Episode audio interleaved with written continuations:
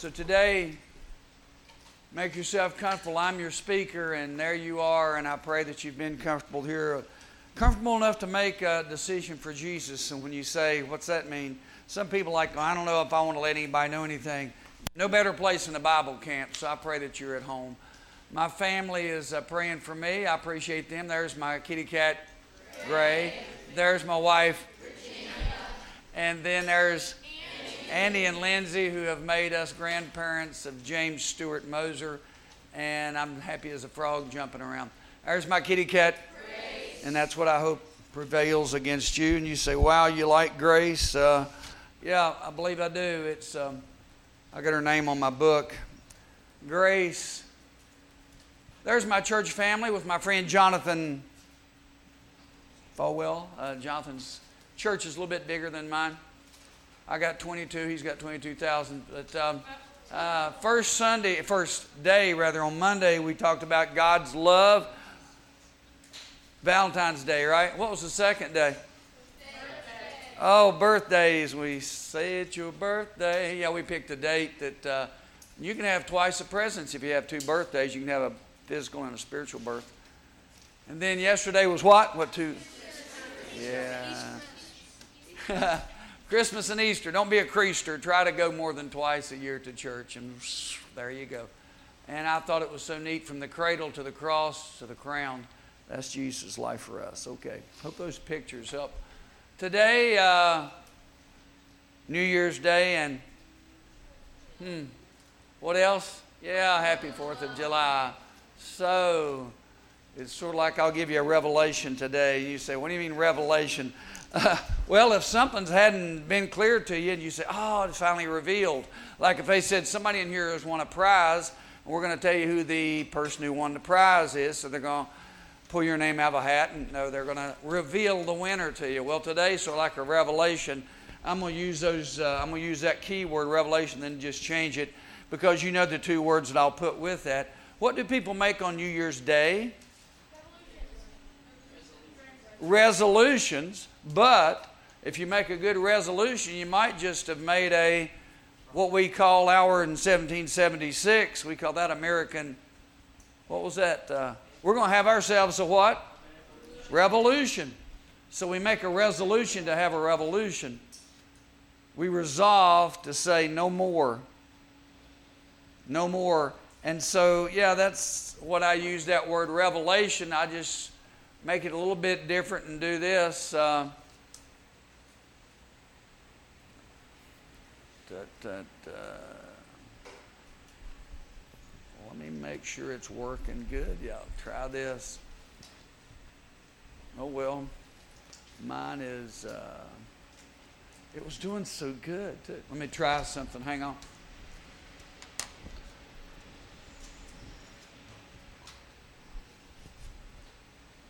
Well, it's just not changing. I'm, uh, I'll let it go from there. So while my expert in, uh, say, revolution, we're going to do something drastically different. Revolution, they thought, you're catching everybody off guard, these little colonialists, colonialists people in the colonies there, uh, they decided to do something that's totally rad. They just sort of said, hey, we're going to fight the Great Britain Empire. Um, what else is radical? Here it is. If hurts were hairs, we'd all look like grizzlies. Think about that. We got a grizzly bear standing down there at the um, pavilion. Y'all noticed that one. If hurts were hairs, we'd all look like grizzlies. Even the smooth skinned beauties of the magazine covers, the composed pastors of the pulpit, the sweet little old lady who lives next door, all of them, all of us, furry, hairy beasts we'd become. If hurts were hairs, we'd all be lost in the thick of them. Why? Because we've all been hurt and we've actually hurt others. I told you this story the other day, it bears repeating. For aren't there so many hurts in the world? So many. When kids mock the way you walk, their insults hurt. When teachers ignore your work, the neglect hurts. When your girlfriend drops you, when your husband abandons you, when the company fires you, it hurts. Rejection always does. Thank you. As surely as summer brings sun, so people bring pain, sometimes deliberately, sometimes randomly. And now, see if you remember the story. Victoria Ruvolo can tell you about a random pain on a November evening in 2004. This 44 year old New Yorker was driving to her home in Long Island. She had just attended her niece's recital and was ready for the couch, a warm fire, and relaxation. Going to have a great evening. She doesn't remember seeing the silver Nissan approach from the east. She remembers nothing of the 18 year old boy that hung out the window, holding, of all things, a frozen turkey. He threw it at her windshield. The 20 pound bird crashed through the glass, bent the steering wheel inward, shattered her face like a dinner plate on concrete. The violent prank left her grappling for life in an ICU unit. Hmm, she survived, but only after doctors wired her jaw, affixed one eye by synthetic film, and bolted titanium plates to her cranium. She can't look in the mirror without being reminded of her hurt. Well, maybe you weren't hit by a turkey, but Max Lucado writes this. He says, You weren't hit by a turkey, but maybe you married one. You worked for one. You got left by one. Now, what do you do? Well, there's two choices. You can get bitter or get better. Because if you carry around that hurt forever, you're only going to hurt yourself. Hmm. So Victoria Ruvolo did what I would hope that all of us could do. Nine months after her disastrous November night, she stood face to face with the titanium bolted face with her offender in court. Ryan Cushing was no longer the cocky, turkey tossing kid in the Nissan. He was trembling, tearful, and apologetic. For New York City, he had become the symbolize a generation of kids out of control. People packed the room to see him get what he deserved. If I stop the story right there and ask you where you are in this story, you say, I want to be Victoria Ruvolo and just hand it to this guy. Let me switch it around. Let's make you Ryan Cushing. You're Ryan Cushing. What do you hope she does? You're Ryan Cushing. What do you hope she does? Would you say, I sure hope you forgive me? Would y'all actually say that? I wouldn't even say anything to her. Say, I'm so. And if she says what she said, and she did say this, people packed the room to see him get what he deserves. The judge's sentence enraged him. Only six months behind bars, five years probation, some counseling and public service. Courtroom erupted. Everyone objected. Everyone, that is, except Victoria Ruvolo. The reduced sentence was her idea. The boy walked over. She embraced him in full view of the judge and the crowd. She held him tight, stroked his hair, and he sobbed. And she spoke and said, I forgive you. I want your life to be the best it can be. God gave me a second chance in life, so I want to pass it on to you. And she says, If I hadn't let go of that anger, I'd be consumed by this need for revenge. Forgiving helps me move on. Hmm. She does have a sense of humor. Her mishap led to her mission, volunteering with the county probation department. I'm trying to help others, but I know for the rest of my life I'll be known as the turkey lady. of course, it could have been worse. He could have thrown a ham and I'd be called Miss Piggy. Victoria Ruvolo knows how to fill a basin, just like Jesus filled the basin and scooted it over and washed the disciples' feet that were very undeserving. Picture that basin. So I want you to picture this as I give your story today. Picture Jesus washing each other's feet. You say, wow, I never expected this at chapel. Just picture if Uncle Paul got that side and I got this side. Some of you, I can read your mind. Some of you would say, please don't wash my feet. This is embarrassing. I don't want it. And even if your feet were clean and not stinky, you'd still say, it's so humbling. But that's what we've got to do in order to let Jesus forgive us. We've got to humble ourselves. So Jesus would scoot the basin over to these disciples, and they would probably think, oh, Jesus, I should be doing this for you. He says, I know, just let it be so. So he scoots the basin over and puts the feet in and washes them off and towel dries them and then scoots around. He does that to everybody. Does he wash Judas's feet? Yeah. Hmm. I grew up in the Church of the Brethren. I asked Jesus into my heart when I was about not quite nine, and I was in the in the church. And one of the things we'd do this two times a year. We'd have a love feast, they would call it, and they would uh, we'd do just that. we'd wash each other's feet. Have everybody over here. I'd scoot the basin. I'd wash your feet. You'd get up. Uh, I'd give you a hug. You'd pass it on to the next person. We'd just wash each other's feet. Well, picture washing feet as forgiveness. Victoria Ruvolo just now scooted a basin in front of Ryan Cushing and washed his feet. Sometimes we don't want our feet washed. Matter of fact, a, there was a disciple that objected to this. Y'all remember that? Peter said, Oh, don't wash my feet. And Jesus says, Well, if I don't wash your feet, you have no part of me. He was just trying to say, Come on. And he says, Well, then wash my whole body, my hands, my face, everything.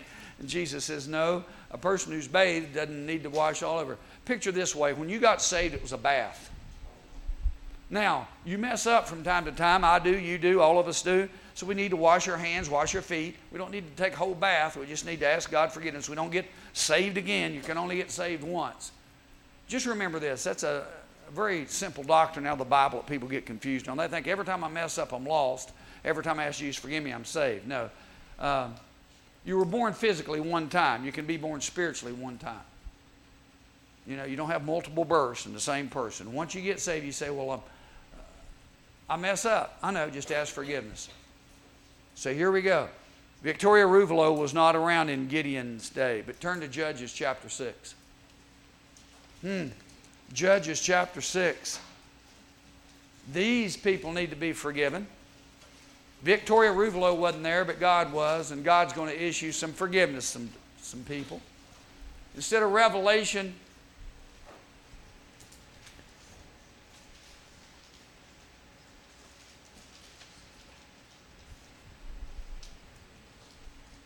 instead of revelation, two things come to mind.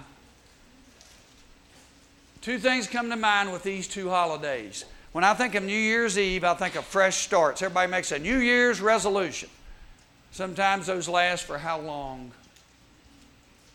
A day? I'm going to make a New Year's resolution. I'm going to brush my teeth this year, you know, or whatever it is. I'm going to wear deodorant. I'm going to, you know, just step out there and do something totally different.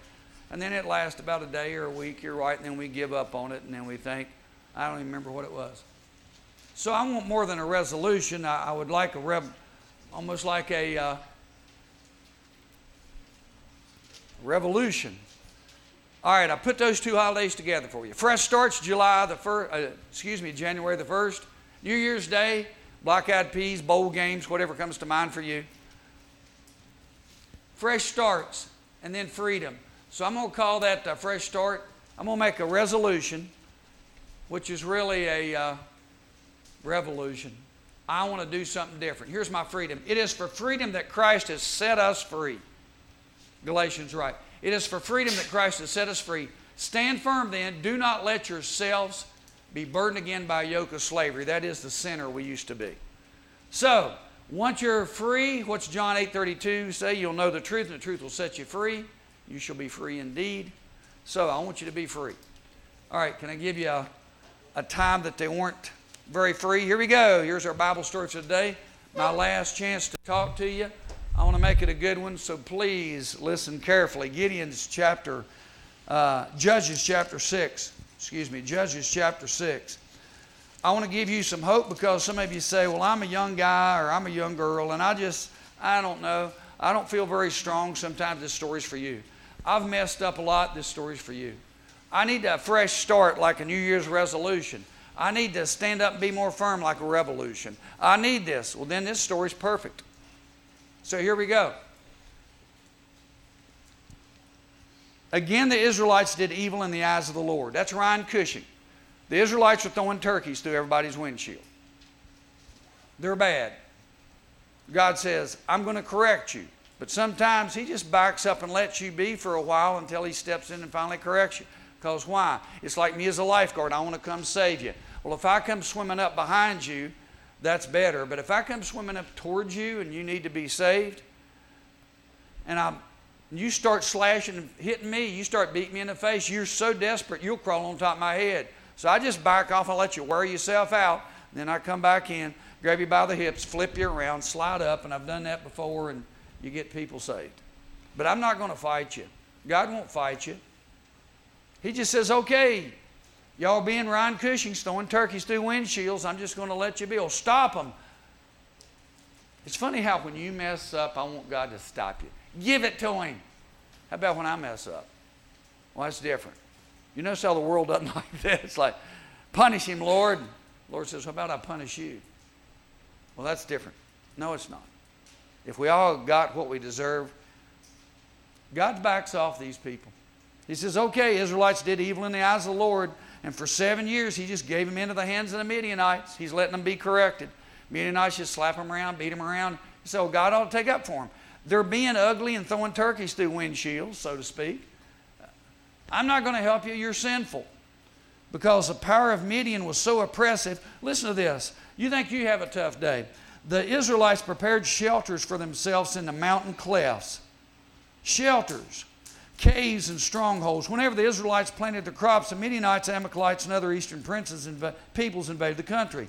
They camped on the land, ruined the crops all the way to Gaza, and did not spare a living thing for Israel neither sheep nor cattle nor donkeys. They came up with their livestock and their tents like swarms of locusts. It was impossible to count the men and their camels. They invaded the land to ravage it. Midian so impoverished the Israelites that they cried out to the Lord for help. Picture this we go to the park, you put down a blanket, set out the picnic stuff, and here comes a motorcycle gang, comes up and they grab all that, slap you to the ground, shove grandma down the hill in her wheelchair, pick up everything, jump back on the motorcycles, and ride off. You say it's so tiring. Pretty soon you go out there and do it again. Here they come again. You know, they're water bombing you. Maybe it's paint. Throw balloon paintballs at you.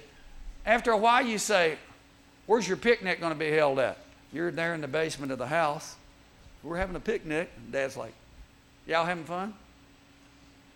Dad, we're having a picnic in the basement. Well, if we go out there, what will happen? Those guys on the motorcycles will come by and kill us and, or be evil to us. Guess what? That's what they're doing. So Gideon's afraid they're living in clefts and caves, and you know, they they come out, they're almost afraid that here comes the band of ugly people. We got Ryan Cushing's coming out of the hills and throwing turkeys at us. They're cruel, they're mean, of course. Israelites being mean too. They're sinning against God. They've ignored him for so long. They finally cry out to help. God hears their cry. And here's what he does he sends help. When the Israelites cried to the Lord because of Midian, he sent them a prophet who said, this is what the Lord, the God of Israel, says I brought you up out of Egypt, out of the land of slavery. Guys, you are mine, is what he would say. If I was your pastor, I'd say, Helen, Karen, Susie, Sarah, Rodney, whatever your name happens to be, I'd say, Didn't you ask Jesus in your heart last year? Yes, sir. How come I haven't seen you in two years at church? I don't know. I just, aren't you the one that came forward that night? Aren't you the one? Where you been? That's what God's doing. Where you been? Well, Lord, we I don't know. We just well, and anyway. God says that's so. Who's causing this trouble? They are. They're probably mad at God. Israelites cried out to God, and God of Israel says, I brought you up out of Egypt, out of the land of slavery. I snatched you from the power of Egypt and from the land of your oppressors. I drove them out before you and gave you their land. Hey, I've done everything for you. I said to you, I am the Lord your God. Do not worship the worship the God of the Amorites in whose land you live. But you've not listened to me. The very thing I told you not to do, you do. So, we got some good news coming.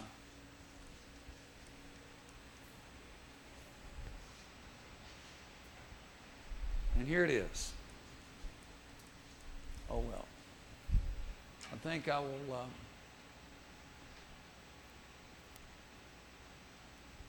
that continues to have problems. I'll just tell you my story. Look at verse 11. Here comes the relief. The angel Lord shows up. He's going to cause a revolution. Why? It's a new year, so to speak, a resolution. They're going to turn over and do something new. It's not just a new leaf that lasts for a day. This is going to be something new. God's going to give them victory. It's a revolution. They're going to fight back to this motorcycle gang that keeps throwing turkeys at them. Watch what he says.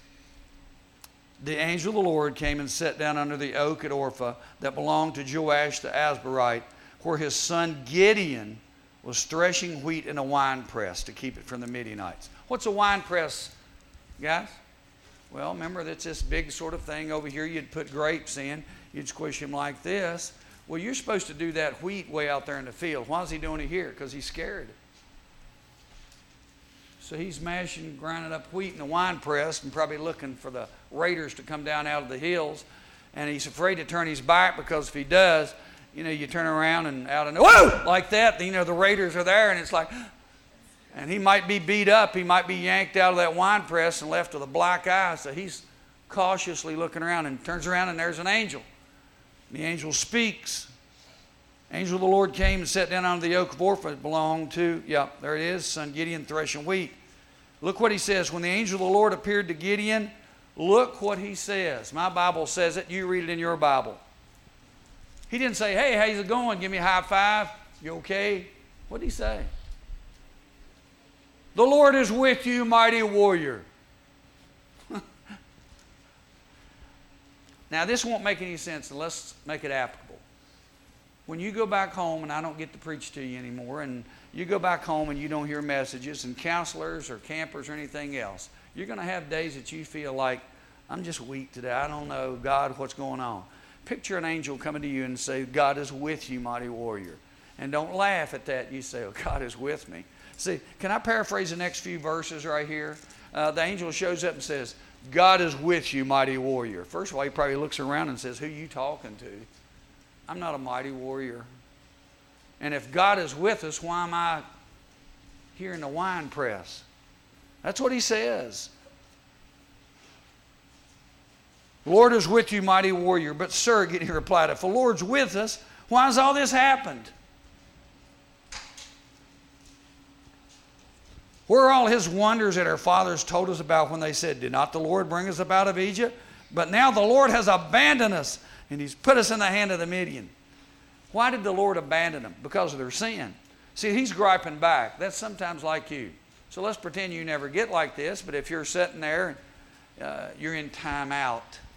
As you get older, that's called jail. But anyway, so you're sitting in a jail cell, and I come up and say, um, I'm here to visit you.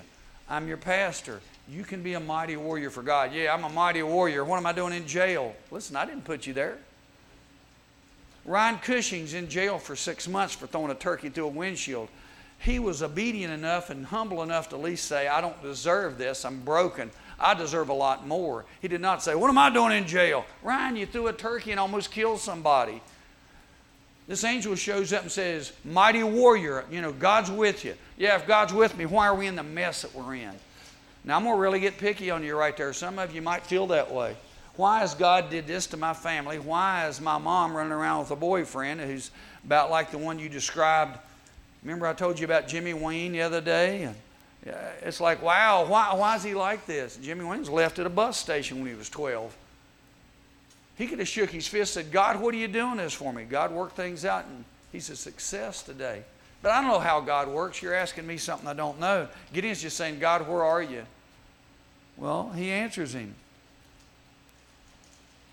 Why is this? You've abandoned us. The Lord turned to him and said, He didn't offer excuses. I've not abandoned you. It's because of the sin, but I've heard your cry. Listen to what he says Go in the strength you have and save Israel out of Midian's hand. Am I not sending you? I'm going to change things around right now. It's going to be a revolution. Okay, first thing he does is offer excuses. But Lord, Gideon asked, How can I save Israel? My clan is the weakest in Manasseh, and I'm the least in my family. The Lord answered, I will be with you, and you will strike down the Midianites as they were but one man. Gideon replied, Well, if I found favor in your eyes, let me just make sure if I found favor. And he put out an offering for him, and sure enough, he prayed, and God, the offering was taken, he realized he was in front of God. Okay, let's make it a simple story today. So I'm going to tell you Gideon shows up, sitting there crushing wheat. Here comes an angel of the Lord, but he doesn't see him. And then all at once, he says, God be with you, mighty warrior. You go home this week and just remember those words God is with you, mighty warrior. I'm not a warrior. If you're a child of God, you can be a warrior. Now, if I don't have Jesus in my heart, then I'm, I'm fighting a battle alone. But if I've got him, he never leaves me. I'll never leave you nor forsake you. So God shows up, mighty warrior. And Gideon says, I'm not a mighty warrior. You're probably looking at somebody else. Matter of fact, I'm sort of mad at God because he's abandoned us. And God basically says, I didn't abandon you. Y'all are sinning, but I've heard your cry. I want to get you out of this so you'll stop sinning. So call on him this week when you go home and next week. And God scoots up beside you and says, I'm with you. And you say, okay. So these people did this. Gideon I want you to go be the leader. And Gideon says, Oh, you, I'm the least of the nothings of the nothings of the. I mean, you know, if you put all the tribes, I'm the clan and the family. We're the last person you choose. That's exactly why I'm choosing you. And Gideon make sure it's God. And then God says this in the next couple verses. He says, Gideon, can I just sort of make this real simple for you today? There are some things in your life that you need forgiveness of. There are some things in your life that need to be removed. Okay, how can I make that practical for you? Some things in your life might need to change when you go back home. I told this to the guys last night, and I'm going to tell it to you today. If there's things at the house, if I have, whether it's music or something on the computer or something on the, if that makes me feel away from God, then I don't want to use that. Gideon's got some things that uh, they got an Asherah pole. That's sort of like a female Baal they, they worship gods back then, only the false gods. There's a Baal, an idol that they bow down to, and the female Baal, so to speak. So, sort of like here's a big statue, or here's an Asherah pole, and they got them. And God comes up to Gideon and he says this For me to bless you, you got to get rid of the things that are ungodly. That's why you're in the mess that you're in. I mean, if somebody's an alcoholic, I'd come up and say, Listen, first thing we're going to talk, we're going to take your beer and pour it down the kitchen sink. Oh, no, I can't. Yes, we are. You can't be tempted to drink if it's not there. Wow, what logic. So he comes up and he says this Gideon, you're the mighty warrior. We're going to change things around. I want you to begin by chopping down an Asherah pole. I'll do it. And I want you to take pride in you're serving God now. Yes. Guess where the Asherah pole is? Down in the city square? Nope. Across the street? Nope. Where's the Asherah pole? It's in his front yard. His dad's got it. Can you imagine what he's going to have to go to? Gideon, I want you to start at your own house. Oh, God, if I chop that down, my dad will kill me. Okay. What happens? You might be surprised that Look in chapter 6. Here's the story. Verse 23 But the Lord said to him, Peace, do not be afraid, you're not going to die. Yes, God showed up right in front of you. So Gideon built an altar to the Lord there and called it, The Lord is Peace. Sounds like he rededicated himself to God's service. To this day, it stands in Ophrah of the Abiezrites. That night, that same night, the Lord said to him, Take the second bull from your father's herd, the one that's seven years old, Tear down your father's altar to Baal and cut down the Asherah pole beside it. Oh, God, why do we have to start with me? Then build a proper kind of altar to the Lord your God in the top of this bluff, using the wood of the Asherah pole that you cut down off the second bull as a burnt offering. So, I like this verse 27. Did Gideon do this himself? So, Gideon took 10 of his servants. Uh, he did do it at night. Why? Why did Nicodemus come to see Jesus at night? Perhaps he's afraid or embarrassed. I don't know. Gideon's going to do this. It's like, ooh, this is scary stuff, but I'm going to do it. So he takes 10 of his friends, did as the Lord told him, but because he was afraid, see there, of his family and the men of the town, he did it at night rather than in the daytime. But hey, he did it. So now let's make this practical. God is calling you a mighty warrior. You say, I don't feel like a mighty warrior. I don't feel that way at all. Well, if God said it, that settles it. Heard a preacher say that a long time ago. Somebody said, God said it, I believe it, that settles it. And he said, I'm going to change that. God said it, and that settles it whether you believe it or not. I'm a mighty warrior. I don't look like one today, but I am. I'm in God's army. Some of us feel like we're Green Berets, some of us just regular soldiers, but we're in God's army.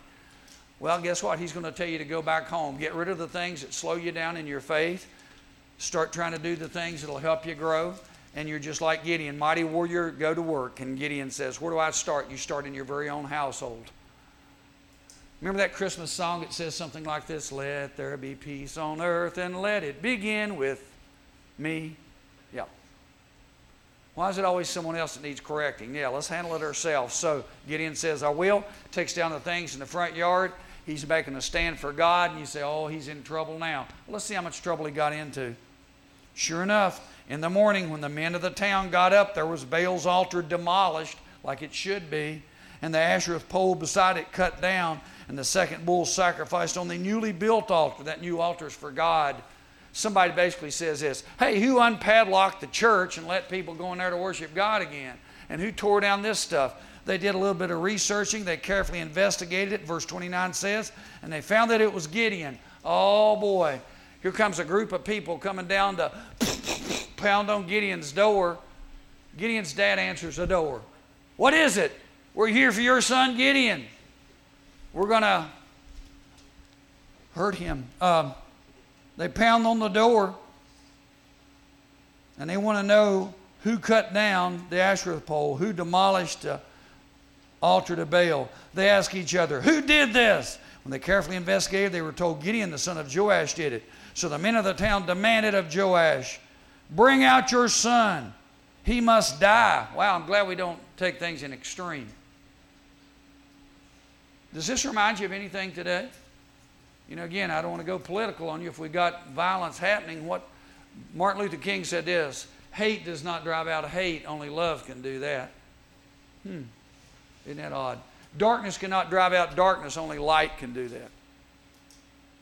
And the Bible even tells us don't return evil, don't return what? Evil for evil, return good for evil. So if someone's mean, he said, Jesus even says, turn the other cheek. Don't fight in people.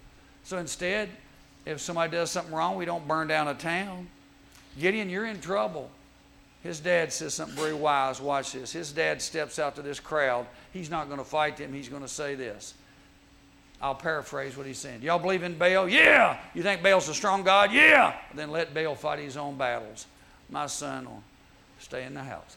Closes the door back and walks back in. Gideon's up in his room shaking. Dad's going to kill me. And he walks up the steps, opens up the door, and says, Gideon, yes, sir.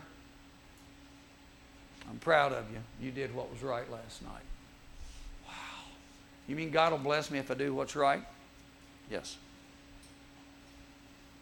The men of the town demanded, Bring out your son. He's got to die. Wow, he jumped to a conclusion there. But Joash replied to the hostile crowd around him Are you going to plead Baal's cause? Are you going to try to save him? Whoever fights for him shall be put to death by morning. But if Baal is really a god, he can defend himself when somebody breaks down his altar. So that day they called Gideon Jerub Baal, saying, Let Baal contend with him because he broke down Baal's altar. So Gideon had success. By the way, if you don't know the stories of Gideon, he continues to defeat the Midianites. In chapter 7, he just goes after them. Gideon's got some great stories of how he fought with 300 men and defeated basically about 30,000. I'm going to see if this will uh, work.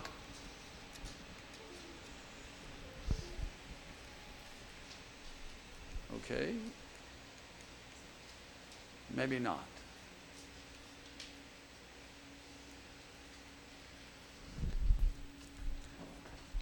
Chapter 7. Glance at the first couple things. Early in the morning, Gideon, all his men camped in the valley of Harod.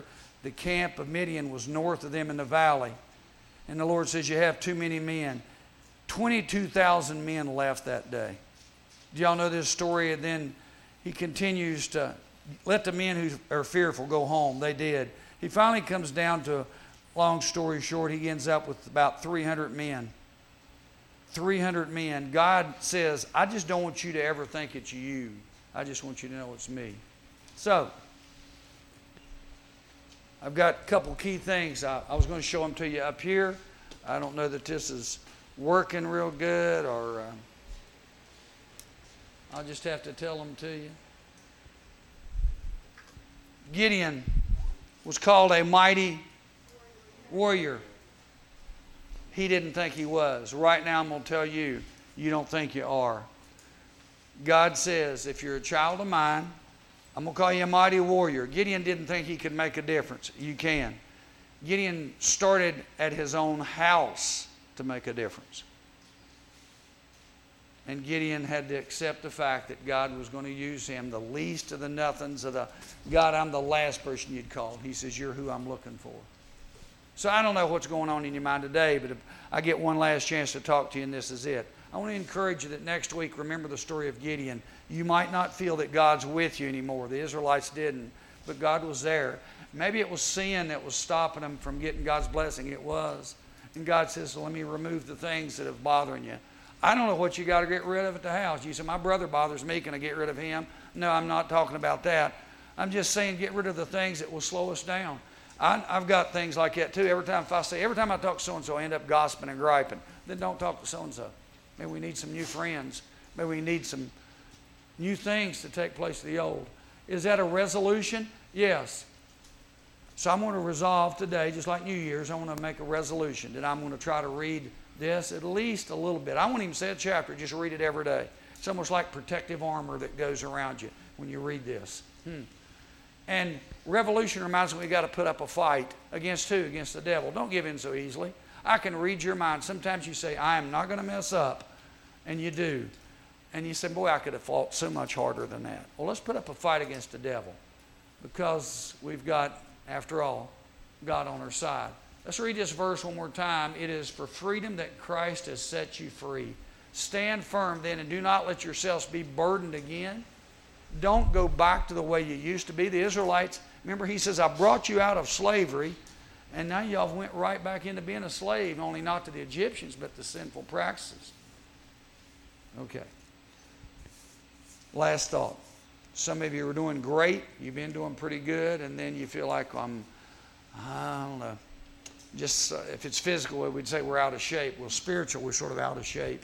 Maybe we've drifted a little bit. Maybe you've sinned, and God is just calling you back today to say, time to rededicate your life, renew yourself to me. And the devil is whispering, nah, don't do that. Maybe you feel like, I used to this and I used to that. I used to be pretty good. Can I get back to where I was? Absolutely. I want us to be a man after God's own heart like David was. David messed up, but he was a man after God's own heart. Deep in his heart, he knew where he had to be. I'm going to close. Paul's going to play a song. We're going to be real still and let God speak to us.